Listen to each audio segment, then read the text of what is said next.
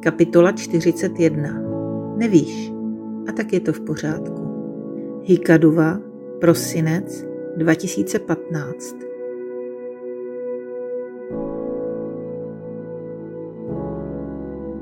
Netrpělivě okusuju konec tušky. Tak strašně dlouho jsem nemluvila se svými dětmi a teď po rozhovoru s Tedíkem mám strach se s nimi setkat. Tušku o žužlávání nebaví. Raději si začne čmárat po místních turistických letácích. Rodí se pod ní písmena, slova a věty. V noci beze spánku najdeš klíček k zámku, co tvé brány otvírá. Nevnímám jejich smysl. Sedím v křesílku na terase a prohlížím si hvězdnou oblohu. Je úplně jiná než ta doma. Snažím se najít malý a velký vůz a nedaří se. Neodbytně se vrací těžká, hustá mlha, která mne obklopovala před odjezdem. Únava a smutek. Je to tak. Člověk sám před sebou neuteče. Tvojí temnou stránku plamínek z kahánku na dvě půle roztíná. Tančí tuška po papíře a pokračuje. V osvětlené půli stíny piklekují, do temnoty odtančí, Mizí v černé pasti pochmurnější části, už mi síly nestačí. Ale stačí, jen se nedokáží smířit s představou, že všechno jednou končí. Přichází Lea a posadí se vedle mne. Chytne mne za ruku. Jedna nebo druhá občas mlčky ukáže souhvězdí, která se jí podařilo objevit. A to je vše. To stačí. Tísnivá mlha na chvíli mizí.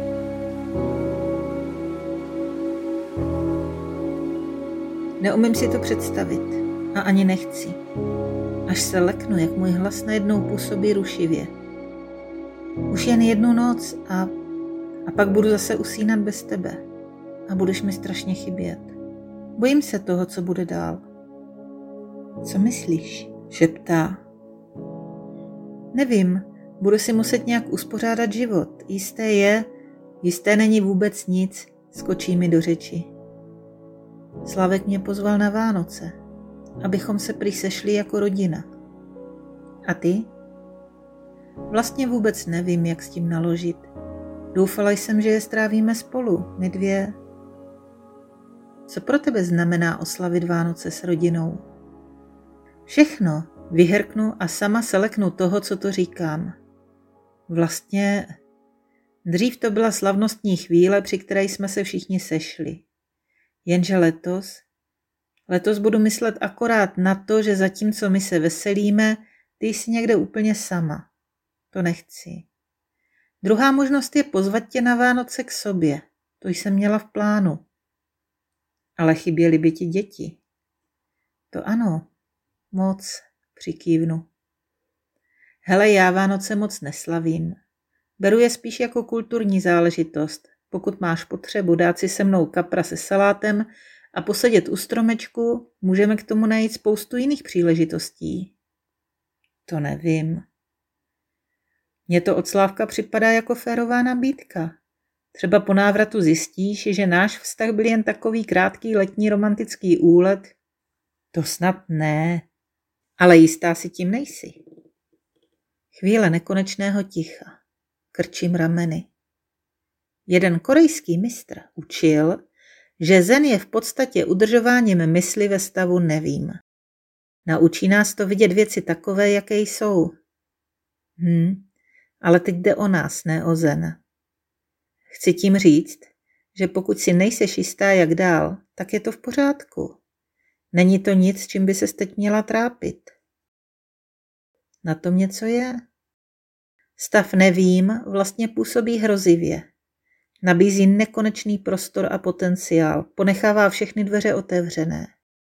Není důvod bez hlavě si vybrat jedny z nich, nebo do všech postupně nakukovat a trápit se přemítáním, co nás za nimi skutečně čeká. Snad bude lepší nějaký čas nevědět a neřešit nic, ani ty Vánoce. Pohodlně se usadit a počkat na to, co přijde. Jsem unavená z toho vyčerpávajícího hledání správné cesty. Proč si tím kazit poslední hodiny a minuty soukromí před odjezdem? Poslední okamžiky, ve kterých se můžeme obejmout, pohladit, políbit. Lea se zvedá, lípne mi pusu na tvář a odchází do pokoje. Ale bude mi chybět. Strašně moc mi bude chybět. A s ní celá Sri Lanka. Zdejší pohoda, úsměvy, neustálé podněty k hovorům a soucit a příroda a oceán. Co chtít víc? Zůstat tady, jako Tomas.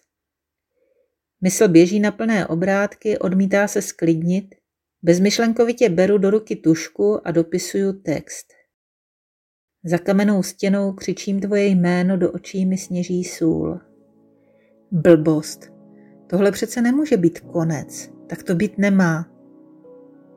Plameny v tvých dlaních zhasínám. Mám strach, že tě svojí silou zraní. V mojí beznaději tři akordy znějí. Dva jsou v mol a jeden v dur. Jdi do prdele s tím patosem, Mio.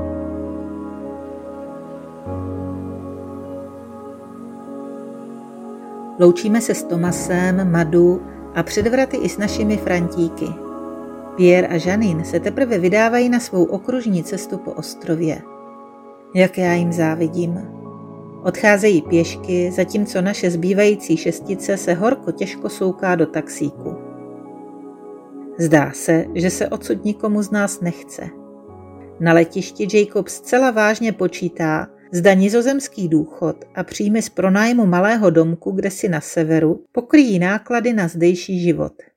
Elske mávne rukou. Takhle si zatím počínal všude.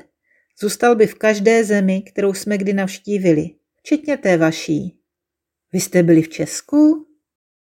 V Československu. Tam se mi moc líbilo. Máte uchvatnou různorodou krajinu, na každém kroku hrad nebo jinou památku a vynikající pivo, zasněl se Jacob. Jo, kvůli tomu vašemu pivu se musela celou dobu řídit já. Ty vaše silnice. Až si to tam konečně dáte do pořádku, vzpomíná poněkud vyčítavě jeho paní. Bude to stejná nuda jako u nás, směje se Jacob. A kde všude jste byli? Jeden den jsme byli v Praze. Velkoměstům se obvykle snažíme vyhýbat, ale tohle bylo jiné. Šedé, umouněné, rozbité, takové zvláštní. Tak nějak jsem si vždycky představovala naše města po válce. Tak zlé to nebylo, Elské. Já viděl všude plno entuziasmu, snahu vyrovnat se nám. Ano, bylo až dojemně vtipné sledovat, jak se bez jakýchkoliv zkušeností pokoušíte nabídnout služby, které jsou u nás běžné a bez problému dostupné. Donutilo mě to tehdy přemýšlet, kolik věcí, které beru jako samozřejmost, ve skutečnosti samozřejmých není. Jo, jsem rozmazlený západan a právě proto jsem chtěl zůstat. Probudili jste mě z představ, co všechno je k životu opravdu nezbytné a za to jsem vám vděčný. No vždycky to nebylo tak humorné, třeba v tom českém Krumlově, podotýká Elske. Myslíš, jak jsme se přiotrávili jídlem? To nebylo v Krumlově, to bylo v nějakém jiném městě. Kratší jméno, nad... Telč? Třebíč? Ptám se. Nějaký takový nevyslovitelný název to mohl být. Krčí rameny Jacob. Tohle mi tak nevadilo, to by se mohlo stát všude. Byly jiné věci. Jaké, Jacobe? Měli jste tam takové nádherné divoké hory. Na východě, na Moravě. Krása, divočina, primitivní ubytování, ale úžasní lidé. Jeseníky, Beskydy. Jeseníky. Jeden den jsme přecházeli hlavní hřeben. Měla to být jedna z nejkrásnějších turistických tras u vás. A chvíli to tak i vypadalo. Byl jsem nadšený. Jenže uprostřed té panenské přírody koukám, jak jste jedné hoře uřízli špičku a z chuti tam betonujete oválný kráter. Na tom místě se mi udělalo fyzicky špatně. Pro boha, proč? Proč zrovna tam? Otočil jsem se tehdy na podpadku a řekl Elske, že jedeme domů. Ještě ten večer. Taková neúcta. To je, myslím, elektrárna dlouhé stráně. Prý je to technický zázrak. Rozumím, Mio. Tehdy mě to zkrátka vzalo. ale jinak vzpomínám na vaši zem strašně rád. Jednou se tam určitě vrátím. V Dubaji se rozdělíme. Každá dvojice odlétá do své části Evropy jiným letadlem. Loučení provází výměna mailů a sliby, že se určitě ještě někdy potkáme. Po přistání v Praze mě napadá, že jsem se zapomněla bát. Proč taky? Český prosinec nás vítá lehkým mrazíkem. Na parkovišti před vchodem čeká Patrik, obejme nás obě na přivítanou a podává zimní bundy. Sedáme do auta, bundy využíváme jako deky a pod nimi se nenápadně držíme za ruce. Tak jak bylo? Vzpomínám na ostrov a začíná mi být teskno. Kde začít? Jak se lidé umí na Sri Lance radovat ze života, z úspěchu druhých? Třeba i z toho, že se cizí ženské z Evropy podařilo vylézt na Adams Peak, ač na to zpočátku nevypadala?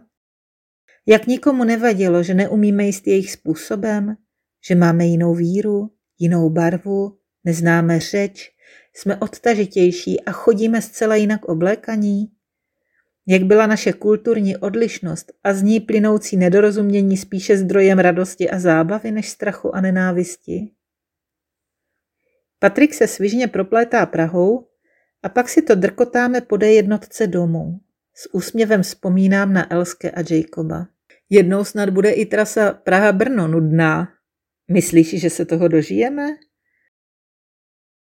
Zastávka na benzínce, výborné kafe a klasický český koláč. Domové, sladký domové. Při cestě na toalety zvesela zdravím cizí paní. Jen tak, ze zvyku. Poděšeně na mě pohlédne a rychle odchází. Domové sladký. A opět nezbytné drncání. Probouzí vzpomínky na výpravu za slony. Tisknu ruku své partnerky, zavírám oči a jsem na chvíli zpět. Co bylo kdysi, už není. A tečka. Budí mne z CDčka podmanivý hlas Sidy Tobias ve chvíli, kdy odbočujeme k jednomu z brněnských činžáků.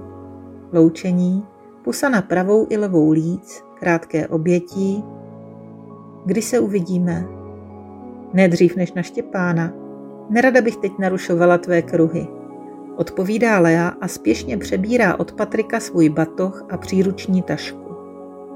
Ale to přece zavolám ti, naznačuje pravou rukou a mizí za prosklenými dveřmi. Přisedám k Patrikovi. Stav nevím v praxi. Stav fundamentální nejistoty. Nekonečný prostor a prázdnota. Nepřináší žádný klid, natož úlevu. Místo pohodového čekání na to, které z mnoha dveří se nakonec otevřou, vnímám jen ty, co právě zaklaply.